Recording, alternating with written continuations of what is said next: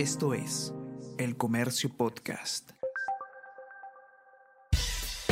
Buenos días, soy Gladys Pereira, periodista del Comercio, y estas son las noticias más importantes de hoy, miércoles 18 de mayo.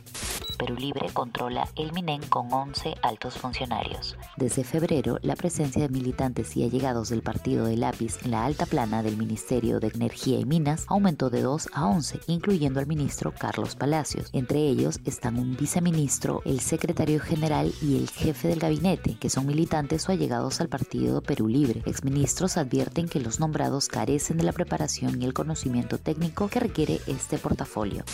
Aníbal Torres admite que no hay actas de consejos en las regiones. El presidente del Consejo de Ministros, Aníbal Torres, salió en defensa de las reuniones del Consejo de Ministros en diferentes regiones y admitió que en algunos casos no existen actas de estos diálogos. Esto luego de que el comercio revelara que hasta la fecha solo se cuenta con el acta de uno de ellos. El primer ministro dice que sí están en relatoría y los ministros dan distintas versiones de estas reuniones descentralizadas trabajadores de las Bambas realizan hoy marchas y huelga de hambre. Por segunda vez esta semana, el gobierno fracasó en el diálogo con los representantes de seis comunidades campesinas de la provincia de Cotabambas, en Apurímac, en su intento por dar solución al conflicto en las Bambas. La mina de cobre suma ya 33 días sin operar y la pérdida para el país ascendería a más de 171 millones de soles. Los trabajadores de la empresa minera anunciaron una marcha nacional y huelga de hambre desde hoy.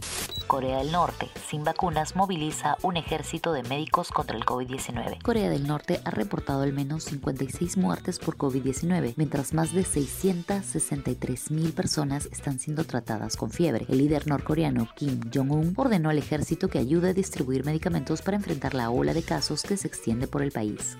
Hoy juegan Alianza y Fortaleza en el Estadio Nacional. Desde las 9 de la noche, Alianza Lima se enfrenta a Fortaleza por el partido de la quinta jornada del Grupo F de la Copa Libertadores en el Estadio Nacional de Lima. Los blanquiazules tienen un solo punto en la tabla de posiciones del Grupo F y les surge una victoria para seguir con vida y tentar en la última fecha el cupo a la Copa Sudamericana.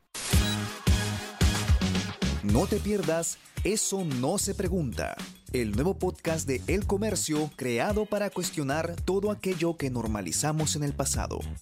Escúchalo desde este miércoles 11 de mayo a través de la sección podcast de elcomercio.pe o en Spotify, Apple Podcast y Google Podcast.